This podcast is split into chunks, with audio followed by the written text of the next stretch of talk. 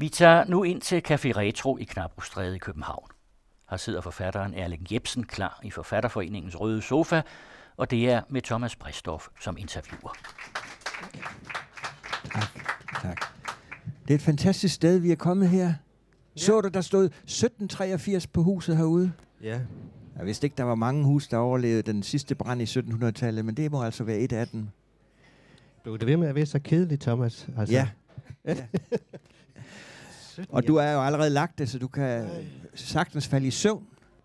Nej, ved du hvad? Nu, nu skal jeg nok være alvorlig. Uh, jeg spurgte mig for nede i brusen, uh, hvem er Erling Jebsen? Så siger jeg, det er ham, der skriver de sjove romaner fra Sønderjylland. Og uh, det har jeg også spurgt om andre steder. Det, det er sådan det image, du har. Og det er jo uh, helt forkert, hvis man skal tænke på proportionerne i forfatterskabet. Jeg har været inde og slå op fordi det var så svært at tælle sammen selv.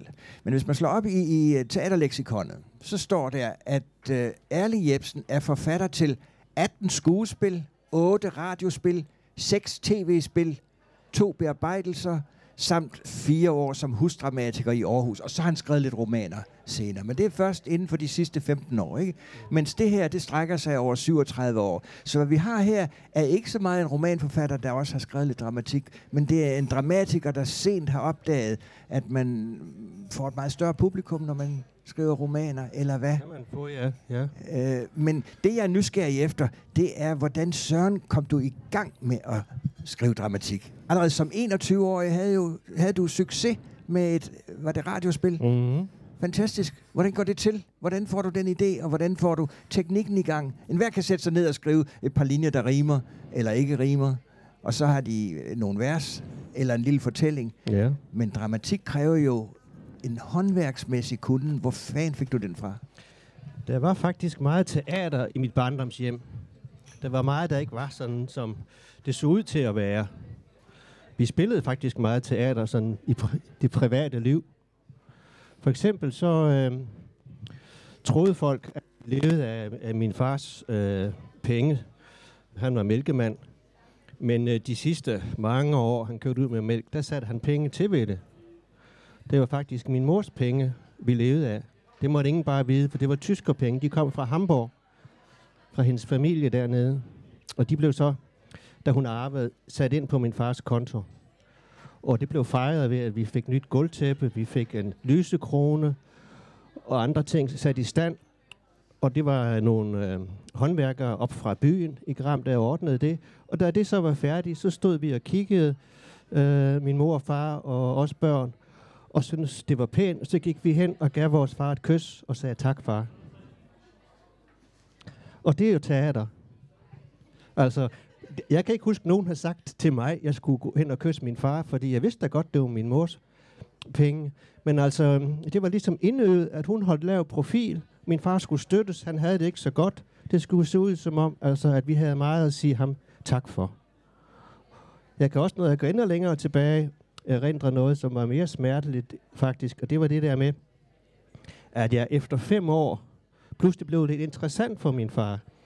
Øh, de første fem år, der fralagde min far sig sådan set ansvaret. For jeg har ældre søskende, som han har prøvet at opdrage på, opdrage på ja, og han synes ikke, det, øh, det er blevet taget imod, som det skulle. De er sådan blevet voksne og fået andre tanker og planer, rejst hjemmefra, og øh, har ikke altid været enige med ham. Så det følte han som et svigt. Og så opgav han i forhold til mig, og øh, sagde, det, nu må du så prøve, Dotty, det hed min mor.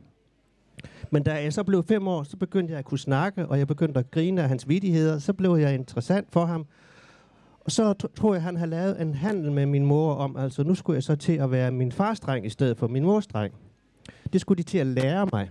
Så når jeg kom ind og øh, plejede at søge trøst hos min mor, så vendte hun ryggen til mig, som om, at Åh, det kede hende der med mig, og de der sår der. Løb ind til far. Løb ind, rend ind til far. Strøv da. Og der stod min far som med åbne arme, for nu skulle han være øh, den, jeg sø- søgte, søgte trøst hos. Det var rigtig svært at lære mig. Det kan jeg godt sige. Og det der med, at min mor pludselig ikke interesserede sig for mig mere, det kunne jeg mærke, det passede ikke. Altså, det kan, børn kan godt mærke sådan noget. Det var jo også teater. Så jeg har fået det ind med modermælken. Det er sådan den mere psykologiske forklaring, men der kommer så også noget lidt ældre, som, som har med sådan mere konkret dramatikken at gøre, og det skyldes, at jeg havde en transistorradio. Jeg ville gerne se øh, fjernsyn, og der var på den tid noget, der hed det absurde teater. Det var bl- blandt andet en, øh, en transmission fra det kongelige. Hver gang der var transmission, altså det var noget stort, og det, jeg var helt vild med det.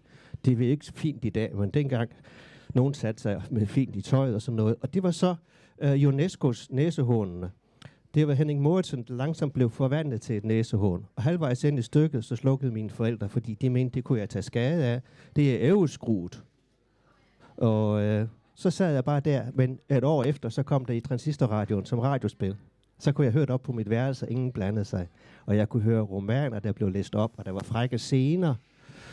Jeg kan huske et radiospil, hvor der var en meget øm scene, hvor en pige lå og sagde, den er så stor, åh, oh, den er så stor. Det var helt vildt frægt. Ingen vidste det. Og øh, der blev radioen sådan set min gode ven, øh, Jack London. Tykke romaner blev læst op. Så hørte jeg et radiospil, der hed Vog som falder, af en, der hed Samuel Beckett. Der måtte jeg alligevel stå af. Der tænkte jeg, der har jeg så været der en 18 år. Det kan jeg skulle gøre bedre. Og der skrev jeg faktisk mit første radiospil. Så gik det et par år, før det blev opført. Men jeg skrev det faktisk som helt ung meget hurtigt. Kiks med kniv og gaffel. Og jeg synes jeg ikke, om det er bedre, men det er, det er sgu også godt. Det er i hvert fald en god titel. Ja, Det kiks med er, kniv og øh, og gaffel. det ja. er virkelig mange af dine titler. Jeg er faldet over sådan nogen som Elsken i et fodgængerfelt. Man ser det for sig, ikke? Eller næste år bliver øllet bare bedre. De bestilte også et stykke, der hed, sidste år var øl bedre, men det blev aldrig til noget. Men det er rigtigt, ja. Ja. Din, din titler er gode, øh, og, og, og de fortæller ikke rigtig noget om øh, stilen, det er skrevet i. Det synes jeg heller ikke rigtigt, din beretning gør her. Hvis det er næsehornet, og hvis det er øh, Våg som falder, der har inspireret dig fra starten, så vil jeg sige, at øh, det har så været et stykke tid, inden den absurdisme kom frem i, i, i dine stykker. Jeg har jo ikke hverken set eller hørt noget nær dem alle sammen, men, men, men tre af dem har, har bidt sig fast. Muhammad Ali Svigter aldrig. svigter aldrig. Mm. Med venlig deltagelse Ja. på det kongelige teater. Ja. Det første var på Folketeateret. Og senest øh, Hovedløs Sommer. Og hvis jeg Mm. tager de tre, som jeg ved ikke, om de er repræsentative, men hvis, hvis, jeg, tager, Jo. hvis jeg husker dem, til, hvis jeg husker tilbage på dem, så ser jeg en, en gradvis udvikling fra, fra, fra gengivelse af realistiske situationer, ligesom din replik for et øjeblik siden, til en øh, mere og mere drømmeagtig udvikling, som i, i Hovedløs Sommer med den der fantastisk begavede Marie Dalsgaard Ja. i hovedrollen her for to-tre år siden på det Kongelige Teater. Mm. Er det rigtigt opfattet? Eller? Jamen, det er det. Jeg tror nu så også, at det er gået sådan lidt op og ned, fordi mit stykke nummer to hed Poldring kommer hjem, var et uh, tv-spil, som vagte, vagte meget furore. Men i hvert fald, det var i forhold til uh, Muhammad Ali svigter aldrig, og med venlig deltagelse, så var det mere absurd. Så jeg startede faktisk som absurdist. Okay. Og så blev jeg sådan langsomt mere realist, og nu er jeg så ved at vende tilbage til det absurde, tror jeg egentlig. Jeg kan godt lide lystspil, men der skal så også være noget grumhed i det. Jeg kan godt lide sådan, når de kører. Holberg for eksempel, øh, mener jeg er den bedste dramatiker, vi har. Og jeg har lige set et stykke på Folketeateret, jeg kan anbefale. Den sundhedsløse. Ja. Det der med altså, at det, det er ligesom en maskine, der kører, og den er på vej ud over en afgrund, og den kan bare ikke stoppes. Det, det er skide svært at lave, men når de kører, og øh, folk øh, jubler, altså, det, det er så skønt. Og det er også skønt at gå ind og se sit eget stykke. Det savner jeg jo lidt, når jeg skriver romaner. Jeg kan ikke sådan, det er ikke det samme at, at kigge folk over skulderen, når de læser, men at sidde inde blandt publikum, og så se noget af det, som måske er hentet derhjemmefra, noget privat, som er omformet, og så endelig få latteren på sin side. Så griner jeg sammen med publikum af noget, som man dengang pegede fingre af. Du beskriver det næsten som om øh, cirklen er fuldendt. Du begyndte absurd og mm. Blev realist, og nu er du absurd igen. Øh, det er vel efterhånden tre år siden, jeg så Hovedløs Sommer på det Kongelige Teater. Er, er, er, er dramatikken, dramatikeren Erling Jebsen øh, gået i stå, eller lever han videre? Jeg blev egentlig uh, romanforfatter, fordi jeg blev arbejdsløs som dramatiker. Det er den sådan lidt kedelige, pragmatiske forklaring. Jeg har skrevet, jeg har skrevet alt i alt cirka 40 værker, og du nævner nogen der. Af skuespillene, der er det så dem, der er blevet udgivet, du nævner. Der er jo også skuespil, der ikke er blevet udgivet i bogform. Så alt i alt, så er det måske 45 dramatiske værker. Den tv-serie for unge, også i ni afsnit. Men efter en 25 år som dramatiker, så var det ligesom om markedet var mættet med Erling Jebsens stykker. Et år blev der opført fire nye danske stykker, og jeg havde skrevet, nej, syv nye danske stykker, jeg havde skrevet de fire. Så der var ikke, altså jeg plejede at få bestillinger og bestillinger, det var i slutningen af 90'erne. Så var der ligesom om, altså jeg fik at vide, det er ikke fordi, der er noget i vejen med stykket Erling, men... Øhm, men hvad så nu, Erling? Er markedet ikke ved at være beredt igen, tror du? Nu er jeg jo så blevet romanforfatter, og der er jo ikke noget, som teaterdirektørerne synes er mere spændende end en romanforfatter. De der titler, du nævner, med venlig deltagelse og øh, hovedløs sommer, det er romaner, jeg har skrevet, som jeg selv har omformet til teater også. Men jeg, jeg har jo opdaget, at romanen kan så meget, så nu vil jeg gerne gøre begge dele. Med romanen, der er jeg jo selv på scenen, kan man sige, og står og fortæller med min egen stemme. Og det var, det var jeg faktisk lidt blufærdig over for det der, fordi jeg synes, min stemme er så sønderjysk, men det synes man jo netop var det fine. Um, jeg hørte i branchen, at man ville lave en stor tv-serie om 1864, og så gik jeg jo og ventede 1864 nede ved Dybel. Jeg er jo sønderjyde. Min mor, min far var sønderjyde, og deres forældre var sønderjyde. De er sønderjyder hele vejen tilbage. Så tænkte jeg, jamen, ja, 75 millioner, det lød utroligt, men ikke nok med det. De fik en ekstra bevilling på 100 millioner fra Folketinget. Altså, de havde til sammen 175 millioner skatteydernes penge. Og øh, det skulle handle om 1864, om øh, slaget ved Dybel, især øh, den 18. april, stormen. Og så tænkte jeg, de må ringe til mig, men der var sgu ikke nogen, der ringede. Øhm, så øh, begyndte de øh, at øh, skrive på det og lave optagelser, og det jeg kan sige nu, det er, at jeg ved, der er ikke lavet nogen optagelser ned i Sønderjylland til de her 8 timer til 175 millioner. De har ikke været dernede. Der er ingen sønderjyske skuespillere med. Det er blevet ikke sagt et sønderjysk ord. Og nu kommer vi til det værste. Det, der provokerede mig og fik mig op af stolen. Ham, der har skrevet manuskriptet og instrueret det, han er fra Nordjylland. Det er Ole Bornedal. Altså, det holder jo ikke. Han har det ikke siddende i sig. Jeg har de gamle nederlag siddende i mig endnu. Og hvordan reagerede du så på det? Jeg blev pisse sur, og sagde det til mange, og øh, også til spillerne. Og så blev jeg faktisk kontaktet af nogen ude på Frilandsmuseet, som sagde, at vi lige restaureret nogle huse ned fra, øh, fra Dybel. Vi har to gårde fra den tid. Og jamen, du er jo faktisk den eneste, der ved noget om det, Erling. Og øh, så fik jeg sgu lov til at lave min version. Den hedder 1864, Den sande historie. Vi har en halv million, de er 175. Men lad os se, hvor pengene er givet bedst ud. Jeg synes altså, man skal selv have været der, man skal være anfægtet for at kunne fortælle. Jeg er i den grad anfægtet, jeg plejer faktisk ikke at lave research, men her lavede jeg noget research. Jeg læste en masse breve om det, og jeg blev bekræftet i det der med, at det er jo københavnernes skyld.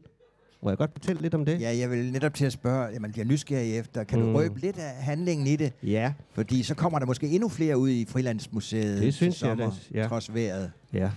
Øh, der sker jo det, at der er en general, der hedder Dometsa, som øh, beordrer de danske tropper fra Dannevirke til at trække sig tilbage, fordi han kan se, at det her det vil gå rigtig, rigtig galt. De tyske øh, tropper der, de har alt for gode øh, vilkår her, og de er alt for mange.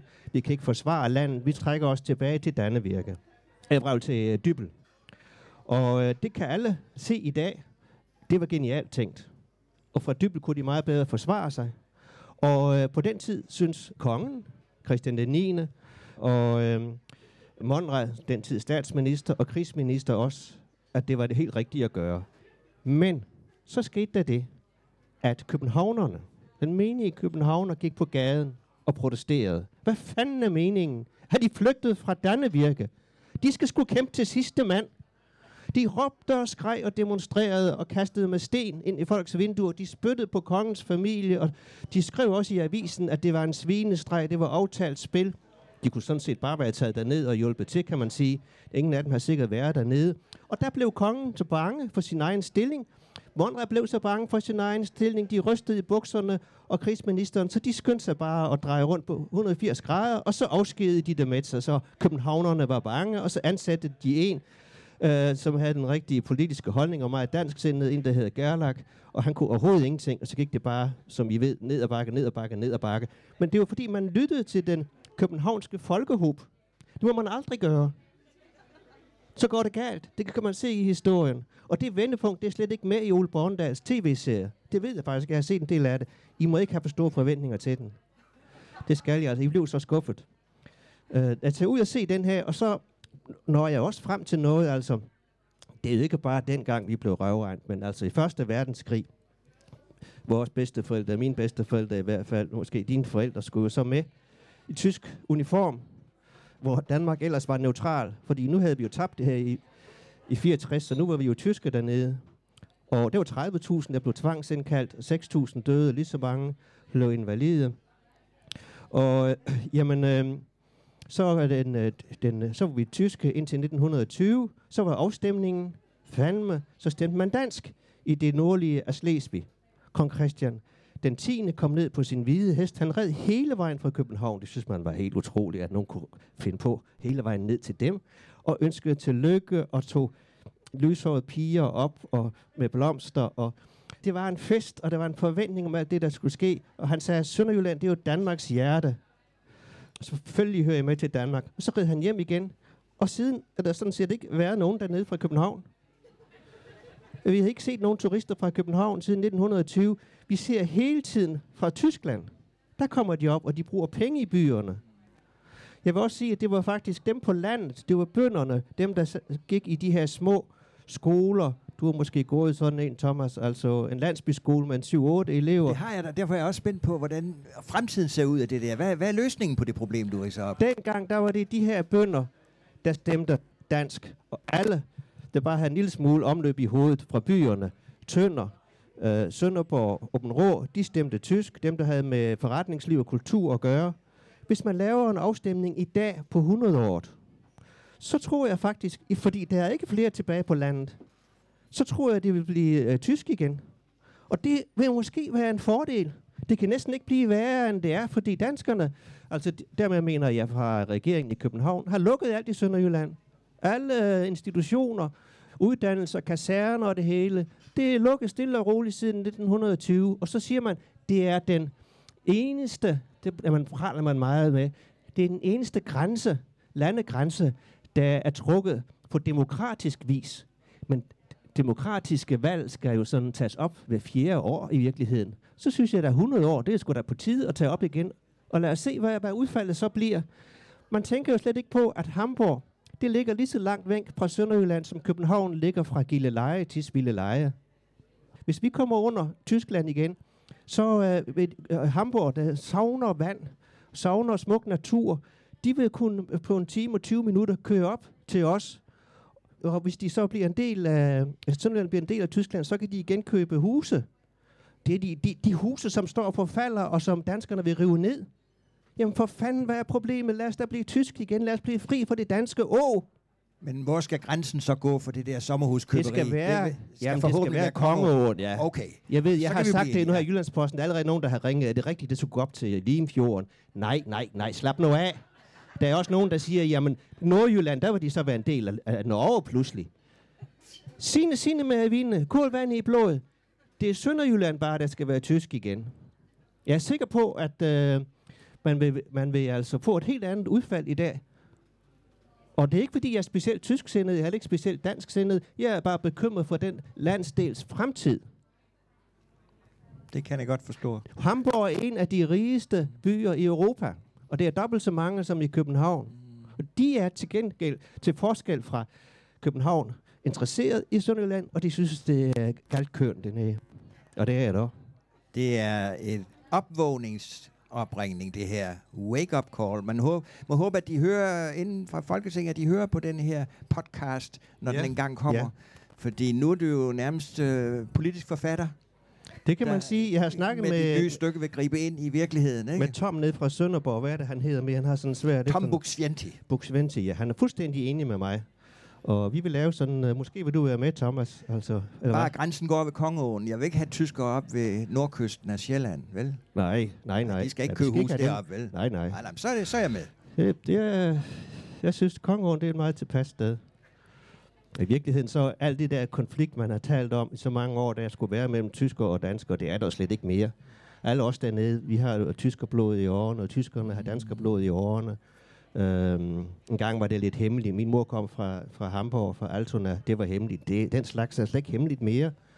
Der er ikke nogen større forskel for kulturen. Bortset fra, at øh, man i Tyskland måske er lidt mere seriøse. Danmark, det er sådan en revykultur, vi har baseret det hele på.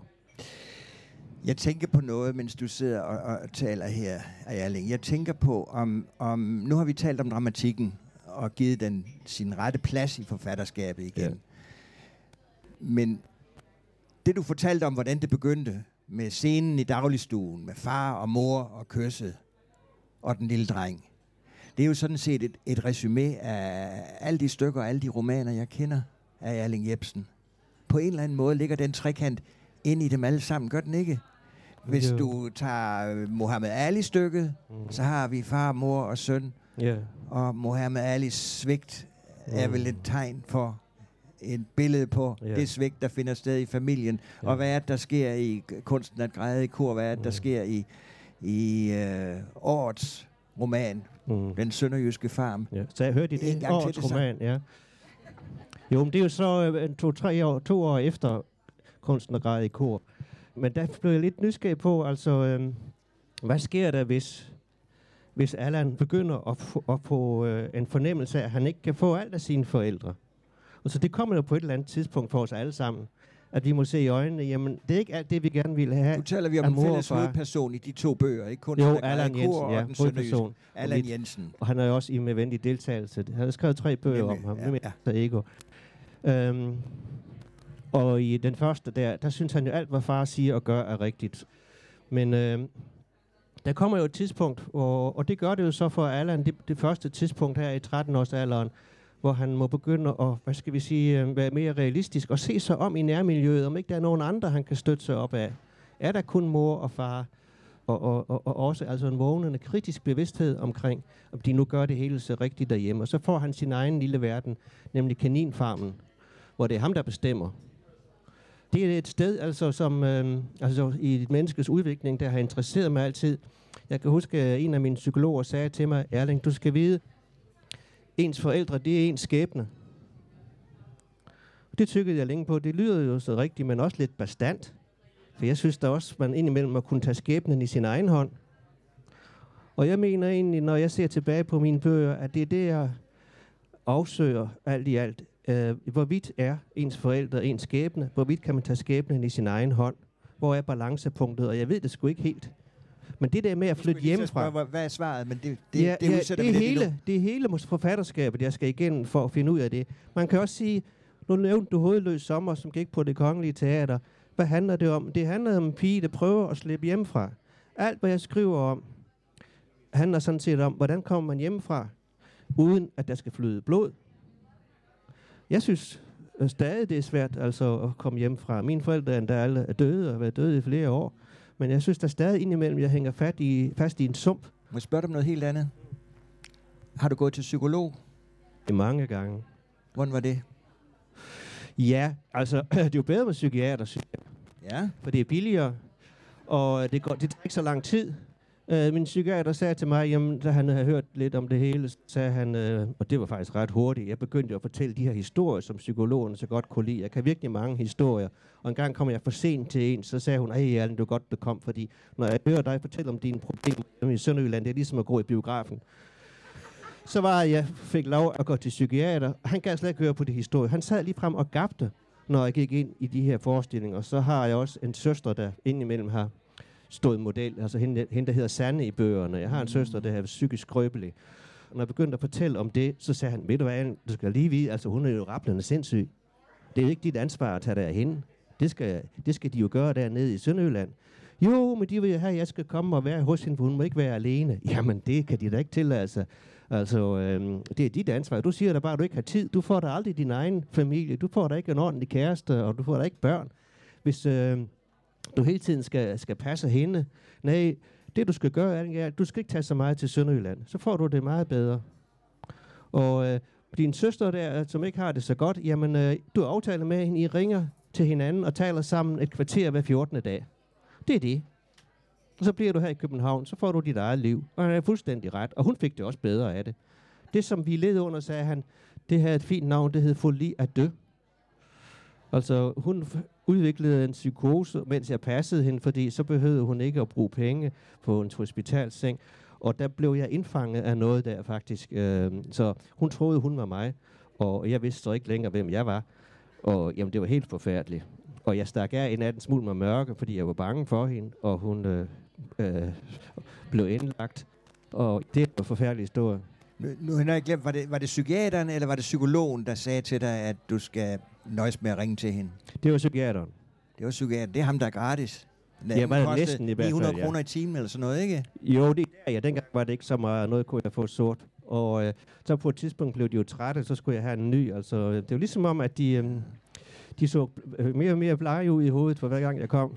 Så øjnene blev større og større, og ørerne, men altså, de kunne ikke sove, tror jeg, rigtigt om natten og sådan noget. Har det været det værd? Ja, det har det faktisk, fordi jeg er jo sådan også blevet hjulpet til at huske nogle ting, som jeg egentlig ikke ville huske mig selv på. Øh, det har de jo åbnet. For eksempel kan jeg huske, en psykolog sagde der med, da jeg var fem år, og øh, jeg skulle lære det der med at søge trøst hos min far. Det prøvede jeg mig ikke om, fordi hans humør var så svingende. Han havde det, vi kaldte psykiske nerver. Øh, så sagde hun, jamen din mor gav dig jo så væk. Der brød jeg fuldstændig sammen. Så næste gang, så gik jeg, må hun sige, jamen hun lånte jeg bare ud.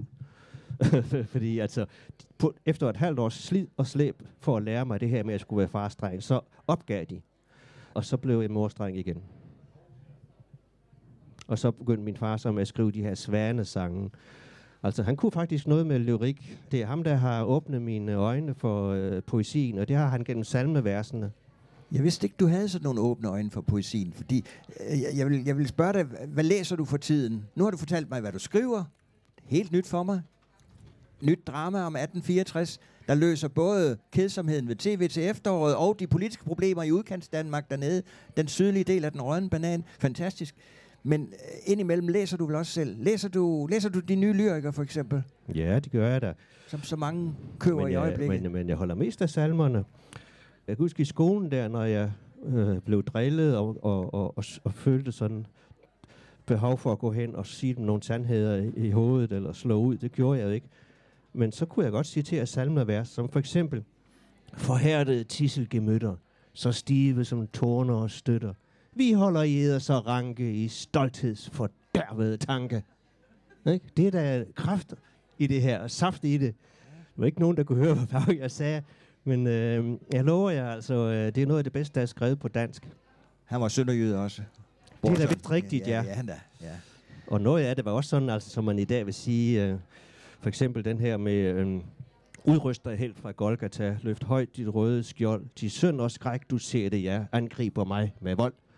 Det var sådan noget, næsten, det var lidt indre missionsk også. Han var anden generations indvandrer fra Sønderjylland, ikke? Hvem var det nu? Det var Johannes Evald. Det var Johannes og Evald, Johannes ja. Evalds far, Enevold Evald, var fra Ja. det samme sovn som brorson dernede i Sønderjylland. Okay, så det er en ekspert her i... Der må vi jo efterhånden komme hen til det emne, som vi har fortrængt længe, Sønderjylland. Ja. Men jeg vil godt ind på det på en lidt anden måde, end du plejer. Jeg ville spørge dig, om ikke egentlig du bruger en litterær teknik lige så meget, som du bruger din, din, din øh, uforgribelige sønderjyske barndom. Når du for eksempel, jeg tror det er den hed, romanen hedder Frygtelig Lykkelig. Mm, er det ikke den, jo. hvor der er en politimand fra Bestemt. København, Frygtelig lykkelig, som, jo. som kommer over til Sønderjylland? Ja, og han er konfliktsky. Han skal over et sted, hvor der aldrig sker noget. Nemlig. På Og så- papiret. den teknik, du bruger der, jeg kom til at tænke på, da du sagde, at Holberg er, er din- store inspirationskilde som dramatiker. Han er det vel også som romanforfatter, fordi det er jo det, Niels Klim laver. ja, det Det er, er, egentlig det er en, en, en mand, der kommer fra et fremmed sted og kigger på nogle underlige skikke, som på den måde kommer til at være mærkelige for, for, for læseren, selvom de skikke er præcis dem, som, Ja. ja. som findes i det Europa, han kommer fra. Niels Klim, klokkeren fra Bergen, der falder ned i, i et Mhm. hul i jorden. Og det er vel det samme, øh, lidt- politimanden var det gør. ikke- Han, Ja, Rasmus Montanus, du først nævnte. Eller var det Niels Klim, du det snakkede var om? Niels Klim, Niels? Klim, ja. Det, det er klokkeren i, i, Ja. i Bergen, Ja, ikke? det er rigtigt. Jo, går jo, ud det og er falder ned Det i et hul, ja. og så kommer han ned på øh, Ja, det planeten. NASA og kommer Ja, til, ja, ja. Til, til landet Poto. Er det ikke fuldstændig parallelt med den der politimand fra København, der kommer ned til et hul i, man kan ikke engang kalde det jord, fordi det, der er jo, det er jo en saftig sump, ikke? Køerne ja. synker ned i, i, i mosen. Alt sådan noget ser han, fordi han, han kommer udefra. Med andre du har brugt din, din, man kan også kalde det din tokultur, kulturelle baggrund ja. til at øh, få det underlige, eller fremmedgøre, forfremde Mm-hmm. Nu er vi mhm. tilbage ved teaterforfatteren ja, ja. Erling Jebsen, til at gøre det, gøre det, det, det der for dig er hjemligt, gør det fremmed, fordi du jo ikke bare er sønderjyde, men du er jo også en skide københavner, ikke? Jo. Er det ikke, er det ikke modsætningen, du bruger, når du, når du På det tidspunkt, der kendte jeg nu ikke Niels Klim. Det er ikke, øh, jeg, jeg vil sige, så er det et af de første skuespil, jeg så, det var Niels Klim, da vi kom første gang til København. Gladsaxe Teater opførte ham. Det er med Fritz Helmut i hovedrollen. Ja. Og det var jo totalt teater. Så var skuespillerne gik rundt imellem Rostrup, os. Det er Kasper Rostrup, jo. Nemlig. Det er rigtigt. Den blev senere også lavet en tv-version, som ikke var helt så god, men jeg så den altså live. Men ja. som helt ung så helt jeg jo, der var jo nogle transmissioner, jeg fik lov at se færdig, og det er jo blandt andet Rasmus Montanus. Og det er jo måske ikke fra Sønderjylland, men det er jo en fra provinsen, der flytter ind til København og får lært en masse, og kommer tilbage til provinsen og kan en masse latin, og øh, kan argumentere. Og så kommer øh, Per Dein jo, mm. som ellers er den kloge i landsbyen, og synes altså, jamen han ved ikke nær så meget som mig. Og der kan jeg huske, at jeg sad sammen med ikke bare min mor og far, men også nogle ældre søskende. Og øh, jeg var faktisk af den overbevisning, at Rasmus Montanus havde fat i den lange ende. Han havde lært noget på universitetet, men de andre holdt altså med Per Dein. De synes, Per Dein var den kloge, og han var en, en idiot, ham der, den student. Hvis man kender stykket, så er det jo også højt, højst mærkværdigt, men det, det er altså det der med, øh, hvem er de kloge, hvem er de dumme. Jeg øhm, kan ikke lide at skrive noget, som man ikke forstår hjemme på, hvor, hvor jeg kommer fra. Det må ikke være fine ord i det. Det må ikke være noget, som mine forældre ikke ville have kunnet forstå. Altså sætning for sætning. Så på den måde har jeg jo en stor forbundethed. Jeg vil ikke være sådan en af de kloge, en der sådan belærer. Jeg ved sådan set ikke noget, som andre ikke ved. Jeg er bare nogle gange lidt mere ærlig, og så har jeg fantasi har lidt mere mod, end, end synes jeg selv, øh, til at fortælle nogle lidt farlige ting. Men, men jeg har den her forbundethed, og så har jeg så også det i mig, altså at der er ikke noget, jeg elsker højere end Sønderjylland. Der er ikke nogen, der skal fornærme Sønderjylland, men samtidig så er det altså et helvede. Det er jo det mærkelige, men det er også det, der er lidt spændende, hvis man kan rumme sådan en konflikt, ikke? Og ved du hvad, jeg tror, der har du en ting til fælles med Holberg som også kom fra udkanten til København. Okay, han yeah. vendte aldrig tilbage til sit Sønderjylland, som var ja. Bergen. Ja, okay. Men han havde det dobbelte i sig. Udkanten ja. i Norge ja. og metropolen her, øh, som er noget, der kan bruges dramatisk. Ja. Sådan som du gør det både i prosa og øh, dramatik. Jeg kunne så godt tænke mig at runde af med et spørgsmål, som bygger på, at du lige har læst et stykke for os. Kunne du ikke tænke dig at læse øh, fra, vi er i romanen Den Sønderjyske Farm, som kom for et lille års tid siden, ikke? Mm. Og jeg vil gerne bede dig læse der, hvis du kan se. Det kan jeg da. Derover til læse det lille stykke der. Hvor mange af jer har læst den? Har I lige få en fornemmelse af det? Det er ikke alle, var. Uh, hvor mange af jer har læst et eller andet, jeg har skrevet, eller set en af filmene? Og der kan også være nogle lyttere til den anden radio, som ikke har læst den. Er der nogen her, der har læst noget, jeg har skrevet, eller set nogle af filmene, der er bygget over mine romaner? I skal ikke skamme jer nu, bare... Åh, oh, der var en der. Hvad hedder du? Nej, pyt. Nu læser jeg op. Det er jo bygget lidt over en Blix, den afrikanske farm. Jeg har en vase derhjemme, som har tilhørt hende. Og øh, jeg i begyndelsen ikke rigtigt, jeg kunne være bekendt at have den vase, men så har jeg prøvet at gøre mig fortjent til den ved at skrive om min farm, en kaninfarm, som jeg havde dengang. Og så det liv, der var foden af i Bakke, som jeg synes er nok så interessant, som det, der var i Nairobi. Den første tid på farmen. 1968 så ud til at blive et godt år for kaninavlere. Vinteren lang lå der som altid søer med regnvand på markerne, men allerede i april var de sidste sunket i jorden. Det plejede at varsle en god lang sommer. De første 14 dage af maj skinnede solen der også fra en skyfri himmel, og ukrudt skød op overalt. Det år skete der store ting ude i verden, og selvfølgelig hørte vi om det i Sønderjylland. De, der havde fjernsyn, så billeder af langhårede unge mænd og topløse kvinder, som demonstrerede og sang slagsange i København. Men det føltes meget langt væk, og det var helt andre ting, som optog mig. Vores kat Kisser var død tidligere om foråret. Den blev ikke kørt over, men døde af mælkefeber efter at have født fire killinger, som alle blev taget fra den og druknet i åen. At ungerne ikke kunne leve, var jeg forberedt på, for sådan gjorde man med kattekillinger. Men at også moren skulle dø, var et slag, som jeg havde svært ved at komme mig over. Mine forældre vidste ikke, hvordan de skulle trøste mig, og jeg kunne ikke få dem overtalt til en anden kat, eller en hund for den sags skyld. Far havde haft hunde, før han fik børn, men han ville ikke have begge dele på én gang, for han mente, det kunne føre til jalousi. Det eneste, jeg ellers kunne komme på at bede om, var kaniner. Kaniner, spurgte far og så skeptisk på mig. Så kommer du selv til at passe dem. Det kan jeg også. Åh, det knep der ellers for et par år siden. Nej, det gjorde jeg. Jeg var stadig fortørnet over, hvordan far havde blandet sig dengang. Det var en meget tør sommer, og jeg kunne ikke finde tilstrækkeligt med græs. Da Frode inviterede mig med på fisketur, hvor jeg taget med ham og glemte alt om kaninerne. Jeg for en gang skyld måtte gå sulten i seng. Far opdagede det og blev rasende. Kaldte mig uansvarlig og uegnet til at have dyr. Inden jeg så mig om, havde han overtaget pasningen.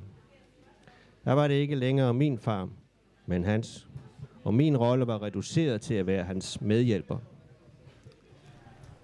Den sønderjyske farm, som forfatteren Erling Jebsen læste op af her til sidst, er udkommet på Gyldendals forlag. Det var Thomas Bristoff, der var vært i Forfatterforeningens Røde Sofa.